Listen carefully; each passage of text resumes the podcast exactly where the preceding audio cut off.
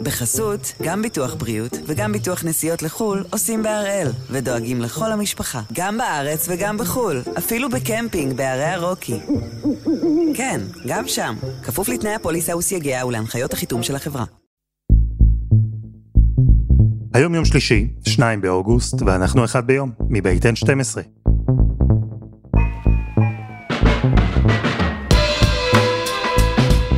אני אלעד שמחיוף, ואנחנו כאן כדי להבין טוב יותר מה קורה סביבנו, סיפור אחד ביום, כל יום.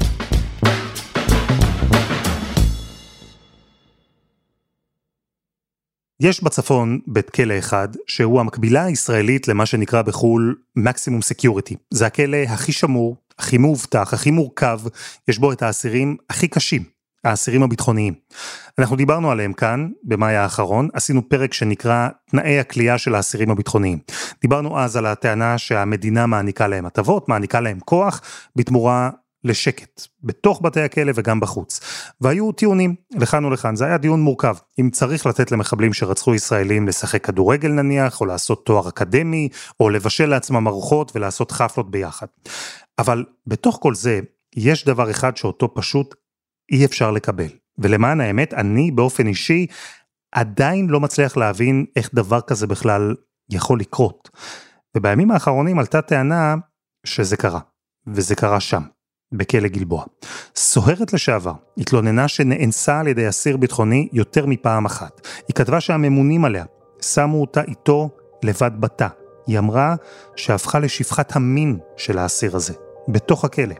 והטענות האלה שלה מגיעות אחרי פרשת הסוהרות. שוב, סוהרות לשעבר שהתלוננו שהוטרדו מינית בידי אסיר ביטחוני, שהממונים שלהן ידעו הכל, אבל העדיפו את הסדר, העדיפו את השקט בתוך הכלא המורכב הזה, על פני ביטחונן ושלומן. של הסוהרות.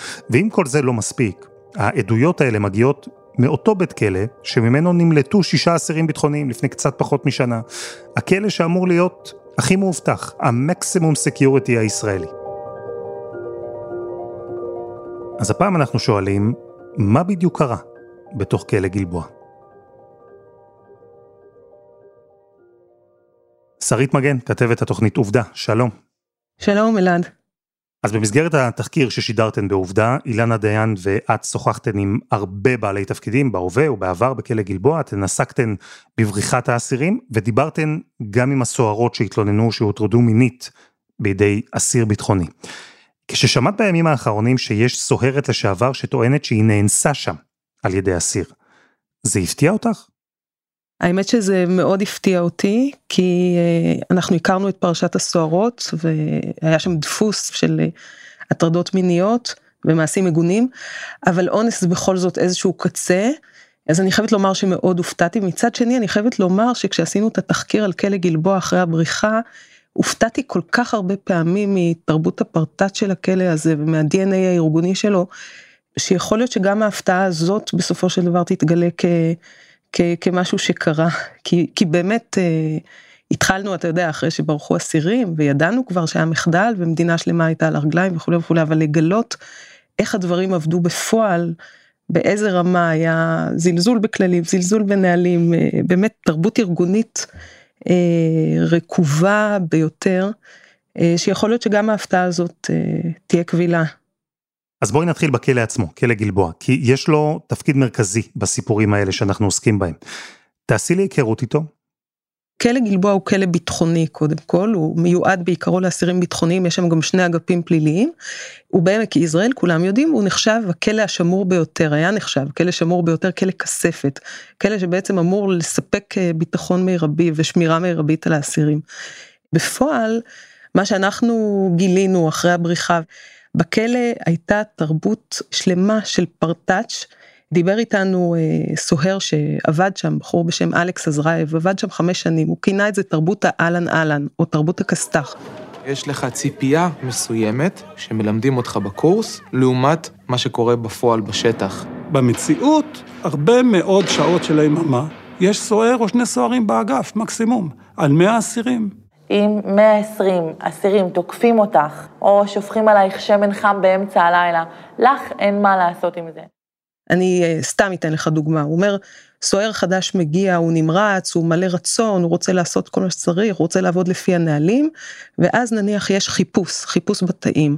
זה מין אה, סיטואציה כזו שבה סוערים נכנסים, מתארגנים לזה מראש, הופכים את התא, מחפשים חפצים חדים, מחפשים חגורות, מחפשים מברגים, כל מיני דברים שאסור להם להיות שם, צוררים את כל מה שמוצאים בתוך שקית ניילון גדולה, ויוצאים עם זה, ובגאווה מוציאים את הדברים האסורים מהתא. ואז הוא אומר, חולפות כמה שעות, ואתה רואה איך נציג האסירים נכנס לחדר של הקצין, ומקבל את השקית הזאת בחזרה. ואז אתה מבין ש... או כמו שסוהרת שדיברה איתנו, כינתה את זה, יצאת צ'יפס, אתה עבדת ועבדת ועמלת ועשית מה שצריך וזה וזה. ואז אתה רואה שהכל לחינם, ומה אתה לומד מזה? את מה שהסוהרים הוותיקים אומרים לך, תשב בשקט, תוריד את הראש ותלך הביתה בשלום. ובתוך האווירה הזו, שרית, אווירה שבה הסוהרים מבינים אולי שיש החלטות שמתקבלות מעל הראש שלהם, שיש סוג של אינטראקציה, אולי אפילו שיתוף פעולה בין אסירים לבין בכירים בכלא. אז באווירה הזו קורים כל האירועים שעליהם אנחנו מדברים כאן. כן. אז בואי נדבר קודם על פרשת הסוהרות. שורה של אירועים שבאופן אישי, אני חייב להגיד לכם, מרתיחים אותי ממש. מה בעצם קרה שם? תראה, אז כשקוראים לזה פרשה, צריך לזכור שהמילה פרשה זה בדיעבד, זאת אומרת, זה כשכבר יודעים מה קרה שם, קוראים לזה פרשה, זה מתחיל כאלמנטים בודדים, כדבר שקורה לכמה נשים בו זמנית, הן אפילו במקרים רבים לא יודעות אחת על השנייה. אז זה מתחיל בסביבות השנה אלפיים וחמש עשרה, סוהרת בשם ג' מגיעה לכלא גלבוע. התגייסתי בתור חיילת, מר... מרחוק, זאת אומרת, זה היה נראה תפקיד... שהייתי רוצה להיכנס אליו, מרגשתי שזה תפקידים שליחות. היא רוצה להמשיך לעבוד בשב"ס, היא רואה בזה שליחות, היא רוצה להיות קצינה, היא רואה בזה קריירה, תפקיד חיים, והיא בתחילת שנות ה-עשרים לחייה, כבר סוהרת מנוסה, היא משובצת לאגף חמש בכלא גלבוע, זה אגף של הפתח. כשהגעתי לגלבוע, ישר הכניסו אותי לעבוד באגף חמש. זאת אומרת, את מוצאת את עצמך בתוך האגף של האסירים הביטחוניים בגלבוע, במשמרת ראשונה... לבד, בת עשרים, עם מאה שמונה עשרה מאה עשרים אסירים, עם גז פלפל ועלה. וכשהיא מגיעה לאגף חמש, היא מכירה שם את מוחמד עטאללה, הדובר הכל יכול של האגף. אולי צריך לשים פה סוגריים ולהסביר מה זה דובר, כלא ביטחוני מתנהל מאוד שונה, או אגפים ביטחוניים מתנהלים מאוד שונה מאגפים פליליים. בפלילי כל אסיר הוא לעצמו, הוא ביצע את הפשע שלו, הוא עומד, ל, הוא עומד לדין, והוא מנהל את מערכת היחסים שלו מול הנהלת הכלא. בביטחוניים הם מסווגים לאגפים לפי ההשתייכות הארגונית שלהם, חמאס, ג'יהאד, פתח, והם קבוצה מאורגנת, יש להם מנהיג, יש להם דובר, הדובר מייצג אותם מול השלטונות, אין תקשורת אישית, הוא מעביר מסרים מההנהלה לאסירים, הוא מעביר את דרישות האסירים להנהלה, ובמובן הזה זה, זה מנהיג, זה מנהיג שיש לו הרבה מאוד כוח, אבל עטאללה, הדובר שג' פוגשת באגף חמש, הוא דובר עם הרבה יותר כוח מדוברים אחרים, הוא באמת סוג של ליגה בפני עצמו, ומה שקורה זה שהיא לאט לאט מתוודעת לעוצמה שלו, זה מתחיל בזה שהיא רואה שהוא מסתובב לא אזוק, עטאללה צריך לומר הוא... רוצח, הוא רוצח פלסטינית שנחשדה בשיתוף פעולה עם ישראל, הוא יושב מאסר עולם, הוא אמור להיות כבול בידיו וברגליו, הוא מסתובב חופשי, לא אזוק, היא אפילו רואה אותו פעם משתזף שם בשמש, בדשא הסינתטי, ברחבה של הכניסה לכלא גלבוע, אז הוא, יש לו זכויות יתר, אבל היא גם רואה את היחס של הסוהרים אליו, הסוהרים אומרים בהומור שעטאללה הוא מפקד הכלא, הוא מקבל את ההחלטות, והיא חושבת שזה הומור, עד שיום אחד האסירים נמצאים בטיול באגף, והיא מבקשת מהם לחזור לתאים, כי צריך לספור אותם, אז הם צריכים לחזור חזרה לתאים, ועטאללה לא כל כך מרוצה מזה. אני לא אשכח שעמדתי על זה, שמי שלא צריך להיות בחוץ, ייכנס לתא. והוא אומר לי, תשמעי, את חוצפנית, את יעירה, ומחר את תעלי למגדל. תעלי למגדל זה סוג של עונש, זאת אומרת... אף סוהרת לא רוצה להיות במגדל השמירה, זה מחוץ לכלא, והוא אומר לה, תעלי למגדל, והיא לא לוקחת את זה ברצינות, אבל משמרת אחת אחרי זה, כשהיא מתייצבת. שיפט אחרי זה, מקריאים סידור עבודה, ואני עולה למגדל. היא רואה שהיא שובצה למגדל, ככה פשוט. עכשיו, כשהוא היה מרוצה ממני, אז הוא היה אומר לי, בזכותי, את היא קצינה. היא נחשפת למעמד יוצא הדופן שלו, לתחושה שהוא זה שמשבץ את הסוהרים כרצונו במקום שנוח לו, ולהפגנת הכוח הברורה, ואז מתחילות גם ההטרדות. בהתחלה זה מתחיל כמשהו מילולי. הוא התחיל לגנוח ולהתנהג בצורה מזעזעת, ולהגיד כל מיני מילים מגעילות נורא. וזה ממשיך פיזי, הוא, הוא, הוא מסתובב, אמרנו לו הזוג, ודובר אגב יש לו הרבה הרבה הסתובבויות, כי יש לו סידורים, הוא צריך ללכת לדבר עם דוברים של אגפים אחרים, הוא צריך לדבר עם שלטונות הכלא, יש לו עניינים, הוא אסיר שמסתובב הרבה וצריך ללוות אותו. הוא היה עובר ונוגע בי, וכאילו שאני חשבתי שדמיינתי. במשך חודשים היא מרגישה מאוד לבד, היא לא יודעת מה לעשות, זה האגף שבו היא עובדת, זה לא מגיעה לשם פעם ב... עד ששבת אחת היא נשארת במשמרת באגף, יש לה שבת שהיא עובדת, ויש איתה עוד חברה, עוד סוהרת, חיילת בשירות חובה, והן מפטפטות ומגיעות לשיחה ככה קצת יותר אינטימית, ואז ג' מספרת לסוהרת הנוספת שהיא מוטרדת על ידי עטלה, והסוהרת השנייה, החיילת, אומרת לה גם אני. ופתאום הן מבינות כל אחת בעצמה שהן לא לבד, שזה חוזר על עצמו, והן לוקחות החלטה ללכת לקצין המודיעין של הכלא ולהתלונן. עכשיו, זו החלטה קשה, הן מתות מפחד, הן מתות מפחד כי עטלה הוא באמת אה, קשה להאמין שאסיר עולם רוצח, כן, שהן הסוהרות, הוא מטיל עליהן אימה, הן יודעות את רמת הכוח שלו, הן מבינות עד כמה הוא מקושר לקצין המודיעין, וזה מטיל עליהן אימה שהן הולכות לדבר עליו, ובכל זאת הן לוקחות את עצמן והולכות לקמן, ומתלוננות ומדגימות איך הוא נוגע ומסבירות, והקמן אומר להם שהוא מזועזע, והן יוצאות והן בתחושה שמשהו יקרה, אבל כלום לא קורה, זאת אומרת, הן ממשיכות להיות משובצות באגף חמש, עטלה ממשיך להטריד, ושום דבר לא משתנה, בדיעבד הן מגלות שהתלונה בכלל לא תועדה, זאת אומרת, שום דבר. מה שקורה עם ג' זה שהיא מנסה קצת לדבר עם בכירים יותר, שום דבר לא, זה לא תופס, היא לא מרגישה שמתייחסים, היא לא מרגישה שזה, באיזשהו שלב היא עוברת לעבוד במקום אחר, בבית מעצר, ולאט לאט תוך כמה חודשים היא נפלטת משב"ס, היא מרגישה שבדרכים כאלה או אחרות ממליצים לה לצאת, היא יוצאת משב"ס במצב נפשי לא פשוט, עם סיוטים, עם חרדות, בעיקר עם אכזבה גדולה, כי היא מרגישה שדרדרו אותה לגמרי, שהארגון שאמור היה לתת לה גב, לא רק שלא נתן לה גב, אלא שהיא התלוננה, לא, לא עשה שום דבר כדי לבדוק ולא טיפל. כלומר, בשלב הזה אנחנו מדברים על שתי נשים. שתי נשים. ומאוחר יותר הצטרפה אליהן גם סוהרת שלישית, כלומר מתלוננת שלישית. נכון, תת, תת קוראת במקביל, רק שהן באמת לא יודעות אחת על השנייה.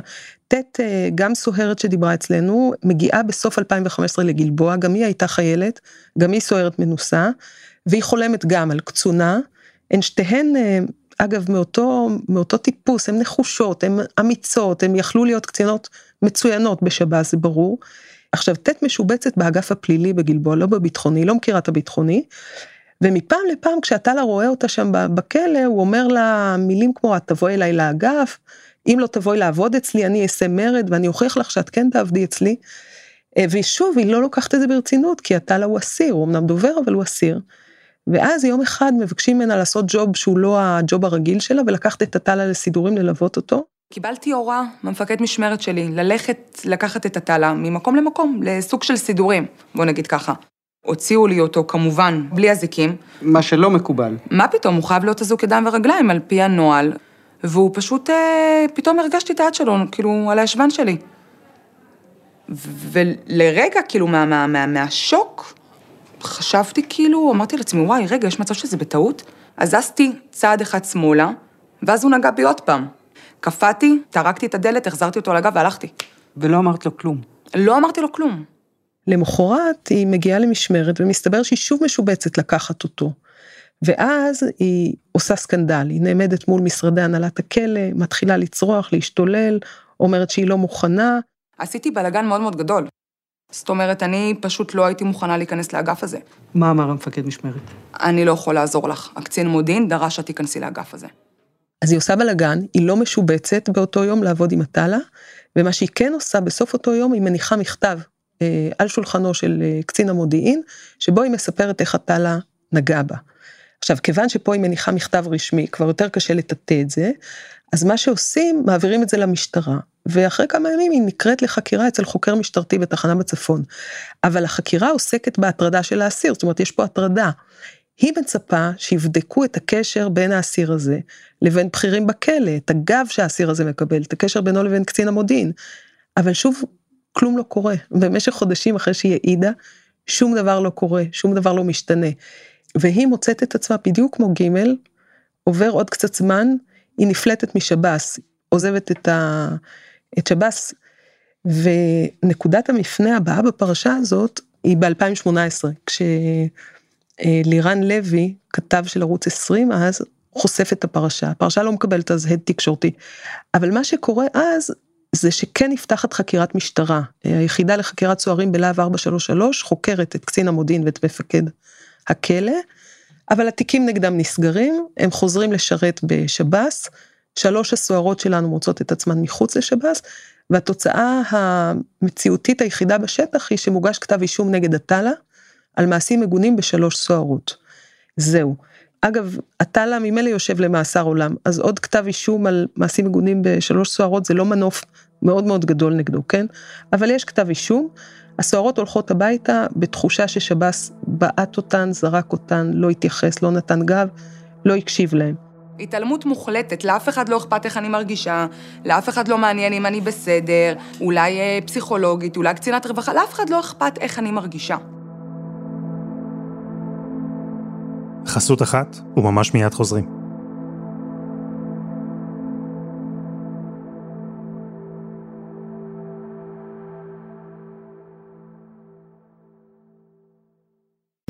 בחסות, גם ביטוח בריאות וגם ביטוח נסיעות לחול עושים באריאל, ודואגים לכל המשפחה, גם בארץ וגם בחול, אפילו בקמפינג בערי הרוקי.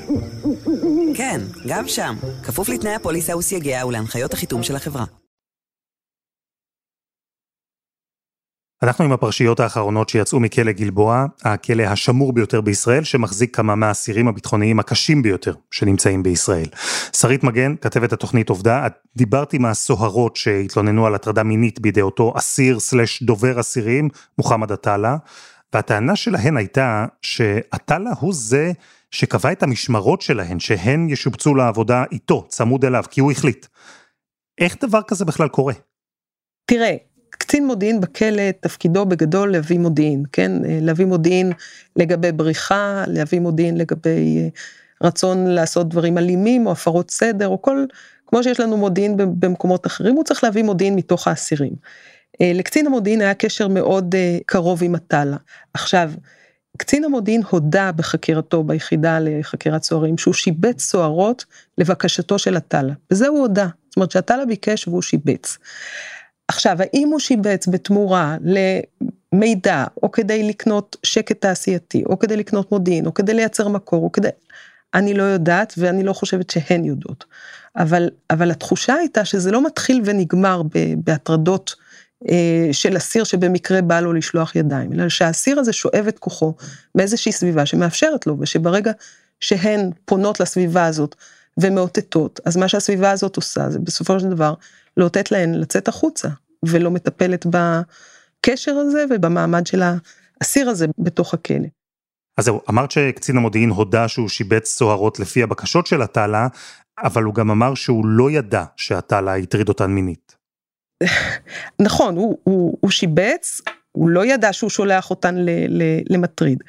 מצד שני ושלישי ורביעי, ג' אצלנו נגשה, אליו, לקמן, אמרה שעטאללה מטריד אותה, היא וחברתה, ניגשו ואמרו, והמשיכו להיות משובצות, והמשיכו להיות מוטרדות. אז אתה יודע, וגם תת הלכה ושמה מכתב, זאת אומרת, אתה יודע, ידעו, כן? אגב, לא רק קצין המודיעין, ידעו. תת מספרת שכשהיא עמדה ועשתה שם סקנדל מול משרדי הנהלת הכלא, אז קצין אחד שעבר שם, שאל אותה למה את צועקת, אז היא אמרה שעטאללה מטריד אותה, ואז הוא אמר לה, כן, הוא מטריד סוהרות, זה ידוע, לכי תתלונני. לכי תעשי עם זה משהו. עכשיו, הפרקליטות סגרה את התיק נגד קצין המודיעין, באמירה שלא נמצא היסוד הנפשי לביצוע עבירה. זאת הייתה הסיבה לסגירת התיק. צריך לומר שקצין המודיעין הזה הודח משב"ס בחודש האחרון, בעקבות העדויות הנוספות וכל מה שצץ עכשיו. ובאמת עכשיו מצטברות עוד עדויות, בכלל יש לא מעט שיח סביב הפרשה הזו, פרשת הסוהרות בכלא גלבוע. מה קרה פתאום שהסיפורים האלה מקבלים הד זה הד שהם לא ממש קיבלו כשנחשפו לראשונה לפני כמה שנים?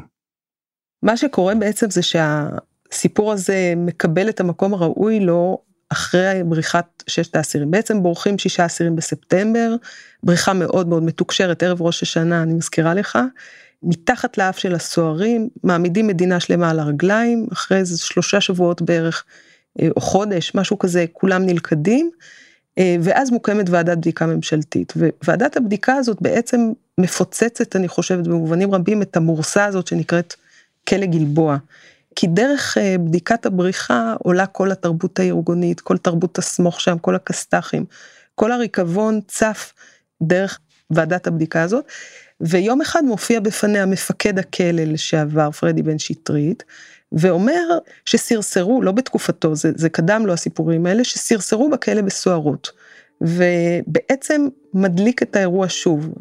מה שקורה זה שאז זה תופס תשומת לב תקשורתית מאוד מאוד גדולה, שוב חוזרים לאירוע, שוב חוזרים לסוערות, ושוב יוצאות עוד ועוד עדויות, שכולל העדות האחרונה שאנחנו רואים שנבדקת עכשיו תחת צו איסור פרסום, יוצאות עוד ועוד עדויות על דברים שקרו בכלא הזה, לסוערות.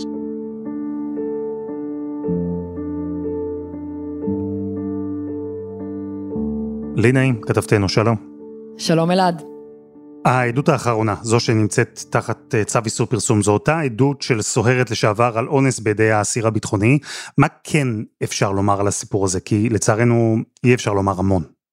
נכון, אני רוצה להתחיל איתך למעשה ביום חמישי האחרון. שם פורסם פוסט במסגרת קמפיין של מימון המונים של אחת הסוהרות, שהיא הייתה בזמן שירותה הצבאי, שירתה בכלא גלבוע, ולמעשה בפוסט הזה היא טוענת אלעד שהיא נאנסה על ידי מחבל, ושהיא גם טוענת שהמפקדים שלה למעשה הם אלה שמסרו אותה לידיים שלו, הם אלה שאפשרו לה ולא להיות באותו חדר סגור, בתא סגור, בתא מבודד, ולמעשה במסגרת הפגישות שלה איתו בתא המבודד הזה, האונס הזה קרה, והוא קרה לא פעם אחת, ואני אפילו אקרא לך ציטוט ממה שהיא אומרת בפוסט, היא אומרת, הוא היה יכול לרצוח אותי או לקחת אותי כבת ערובה, רק שנינו לבד, בלי הזיקים ובלי סורגים. מה הם חשבו לעצמם? כלומר, אותם הם מפקדים, שהוא רק יתענג עליי, שזה, שזה בסדר, שמותר להקריב אותי את חיילת צה"ל בשביל מידע או בשביל שקט או בשביל כסף.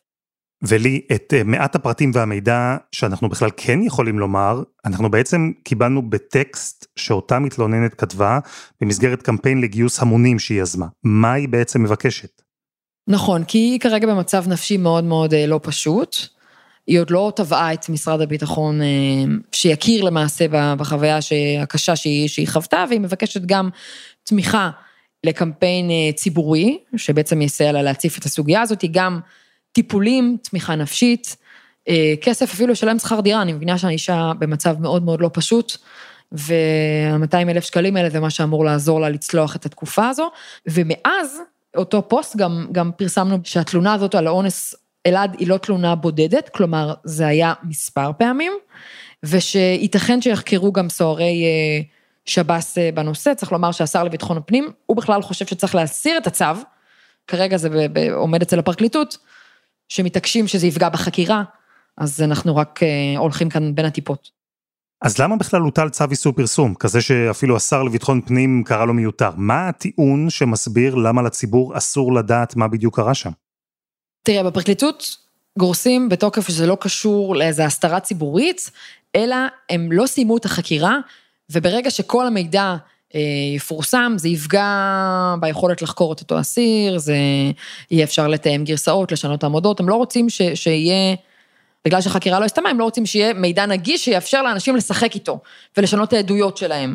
זה יוצר מצג מאוד מאוד בעייתי, שכבר זה פרשה שהיא לא נפתחה עכשיו, היא מ-אלפיים עשרים, ועכשיו זה תוספת לפרשה הזאת, והכל מוסתר, ואנשים לא יודעים מספיק, וכבר התיק נסגר, ועכשיו הוא נפתח שוב, זה מריח מאוד מאוד מאוד לא טוב, ואני מקווה שיעיצו בחקירה, ויסיימו אותה, כדי שהציבור יוכל לקבל סוף סוף את המידע המלא, מה קרה שם, איך יכול להיות שחיילת שהתגייסה לצה"ל כסוהרת, טוענת כאלה טענות קשות. שרית, אנחנו אה, לא יודעים מה בדיוק קרה שם בתא, בינתיים לפחות לא יודעים בוודאות אם אכן היה אונס. כרגע אלו טענות של הסוהרת לשעבר, אבל אם ניקח את הטענות שלה, נחבר עם פרשת הסוהרות שדיברנו עליה, ואפילו נחבר לזה את הבריחה של האסירים הביטחוניים מגלבוע. למה לדעתך כל הדברים האלה קורים דווקא שם, דווקא בכלא גלבוע?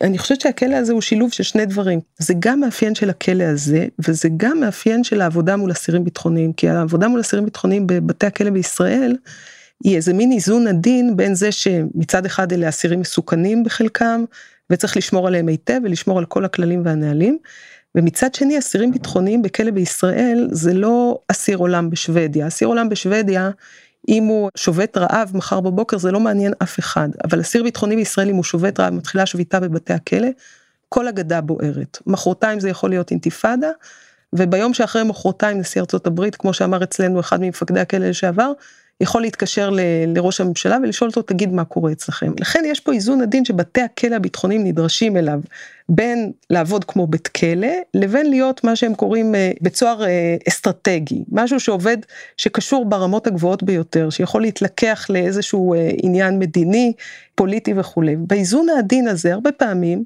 מה שקורה מול האסירים הביטחוניים, זה שמוקד הכוח שלהם הוא כל כך גדול, שהסוהרים אין להם שום יכולת לעבוד מול הדבר הזה. תראי, אני מבין את הכוח שיש לאסירים הביטחוניים. אני מבין גם את הרצון של מנהלי בתי הכלא לשמור על סדר. אלו שיקולים שאפשר להבין. לא במחיר של פגיעה בסוהרות, כמובן, בשום פנים ואופן, אבל את הצד השני של המשוואה, לקבל מידע, שקט תעשייתי, את זה אפשר להבין. ואם נניח בתמורה נותנים לאסירים לראות טלוויזיה, או להכין אוכל, אז שוב, יש כאן דיון מורכב, יש טיעונים לכאן ולכאן. אבל בואי ניקח רגע את בריחת האסירים. אין בזה שום היגיון, אין פה אינטרס, זה נשמע לי כמו נטו רשלנות. לגמרי, לגמרי, לא, הרשלנות היא ברמות כל כך, זה משוגע לגמרי, נתן לך דוגמה, ליל הבריחה עצמו הוא דוגמה מפוארת, כי כל מחדל שאפשר קרה שם ממש, אבל עוד לפני ליל הבריחה, הם במשך תשעה חודשים חופרים מתחת לה, לאדמה של המקלחת של התא הזה, והם שישה אסירים בתא, יום אחד כששניים חופרים, מחמוד ארדה המנהיג ועוד אחד נמצאים מתחת לאדמה, פתאום מגיעים הסוהרים לספור כמה יש בתא. אז מחמוד שומע שהסוהרים נכנסו, והוא מצליח מהר להיכנס דרך המקלחת, ולצאת אל הסוהרים, אבל השני שנמצא יותר עמוק לא מצליח לצאת, והם סוגרים עליו את הבלטה, הוא אגב צועק, הוא מרגיש שהוא נחנק בפנים, אין לו אוויר, הוא כמעט מתעלף שם למטה, אבל אז הוא מבין שיש חיפוש, אז הוא משתתק כדי שלא ישמעו אותו, ואז נמצאים בפועל בתא חמישה אסירים במקום שישה שאמורים להיות שם, אבל הסוהרים נכנסים לספור, ומחמוד, שהוא מנהיג הבריחה, הוא בטוח שהכל עבוד, אבל אז אחד הסוהרים שואל אותו, תגיד, כמה אתם בתא? אז מחמוד חושב מהר, ואז הוא אומר, אנחנו חמישה, אז הסוהר סופר ואומר, אוקיי, מעולה, יוצאים, ואז הם פותחים את הבלטה, מעלים את החבר השישי שלהם, ואז מחמוד אומר, תקשיבו, אם הסוהרים פתאום תופסים את הראש וחוזרים ורואים שאנחנו שישה, ושואלים על זה, נגיד שכשהם שאלו כמה אתם אמורים להיות בתא, נגיד להם שאמרנו שישה, הם שמעו בטעות חמישה. אבל מה שקורה זה שהסוהרים לא חוזרים, אז כך נראית ספירה. אה, עוד דוגמה, מחמוד אה, כבר ניסה לברוח בעבר, כבר חפר פעם אחת, אז הסוהרים היו עושים איתו צחוקים, מגיעים לתא כל פעם בבדיחה, צועקים, הוא היה במקלחת, הוא חפר ב, מתחת למקלחת, והסוהרים היו צועקים, הם חשבו שהוא מתקלח, הם היו צועקים לו, נו מחמוד, אתה מתקדם בחפירות, איך הולך? והם לא יודעים שהוא חופר באמת, זאת אומרת, זה היה, זה היה בדיחה, כן? מתחת לאף שלהם. אני חייב להגיד לך, זו שיחה מבאסת, לא בגללך כמובן, אבל אם זה מה שקורה בכלא הכי שמור בישראל, בכלא שאמור להיות הכי מורכב, עם האנשים הכי רציניים, שינהלו אותו באופן הכי רציני, ושם פוגעים בסוהרות, ושם מצליחים לברוח אסירים תוך הצגת חובבנות כזו של בעלי התפקידים. אני מפחד בכלל לחשוב מה אולי קורה בבתי כלא אחרים, בתי כלא מאובטחים פחות. האמת, לא שבדקנו את בתי הכלא האחרים, בדקנו רק מה שקרה בגלבוע, אבל אני חייבת לומר לך שלי הייתה תחושה שגלבוע הוא קיצוני, למרות שהוא השמור ביותר הוא קיצוני, שבבתי הכלא האחרים זה לא הגיע לרמות האלה, סתם מדברים ששמעתי מפה ומשם, אבל אני חייבת לומר לך גם משהו על שב"ס, שב"ס מתעסק באנשים שאף אחד לא רוצה לשמוע עליהם. אתה יודע, המשטרה נמצאת במגע עם האזרחים, גופי ביטחון אחרים, משטרה, הצבא וכל ה... נמצאים במגע קרוב ומחובר לאזרחים. שב"ס הוא גוף שנמצא רחוק מהעין וגם רחוק מהלב. אף אחד לא רוצה לדעת מה קורה עם האנשים שם. זה אנשים שהחברה, אתה יודע, שמה אותם מאחורי סורג ובריח כדי ש... הם יהיו רחוקים מאיתנו ולא יפריעו לנו, ולא... ואנחנו גם לא כל כך רוצים לדעת כנראה מה עם האנשים שעובדים שם, גם הסוהרים, אתה יודע, הסוהרת סיפרה לי ששאלו אותה, מה, למה את הולכת להתגייס לשב"ס? מי רוצה להתגייס לשב"ס בכלל? זה מין, בתוך הארגונים הביטחוניים, זה הארגון השכוח האל ביותר, והמוזנח ביותר ב, ב, בהרבה רמות. ואני חושבת ש, שיכול להיות שזה חלק מהעסק, שהוא באמת רחוק מהעין ורחוק מהלב, אז במובן הזה טוב שהייתה הבריחה, כי הבריחה הזאת, אתה יודע, מפקסת, שוב שם את הזרקור על הארגון, כי אם לא שמים לב, הרבה דברים יכולים לקרות.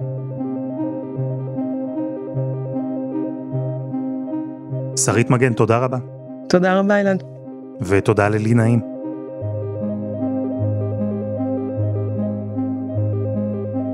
וזה היה אחד ביום של אן שתים עשרה.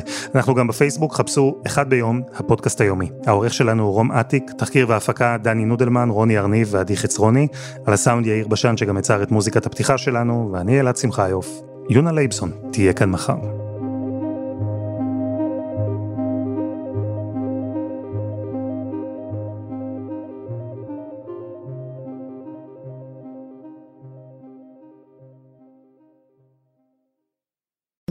בחסות, גם ביטוח בריאות וגם ביטוח נסיעות לחול עושים באריאל ודואגים לכל המשפחה, גם בארץ וגם בחול, אפילו בקמפינג בערי הרוקי. כן, גם שם, כפוף לתנאי הפוליסה וסייגיה ולהנחיות החיתום של החברה.